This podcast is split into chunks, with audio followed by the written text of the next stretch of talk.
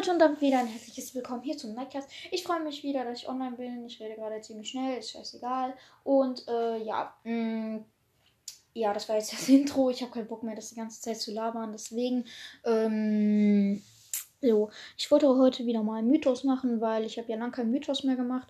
Und ich habe mal auf Anchor nachgeguckt. Der Mythos war ziemlich hoch von Wiedergaben. Ich habe 16 Wiedergaben auf den Mythos bekommen.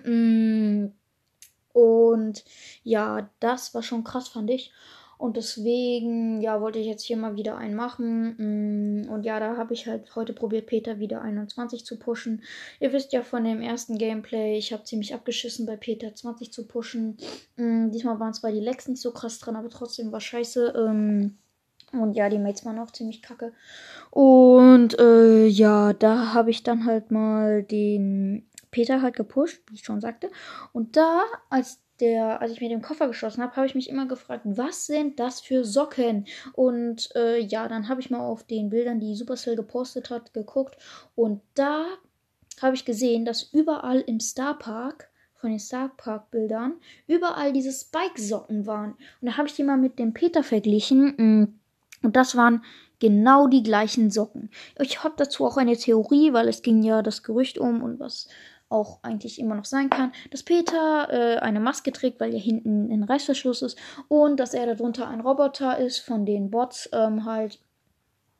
Und das kann halt auch sein. Ähm, und da habe ich eine Theorie, weil äh, von den manchen Animationen mit Peter fängt er ja die Brawler in seinen Aktentaschen, in seiner Aktentasche halt ein, ne?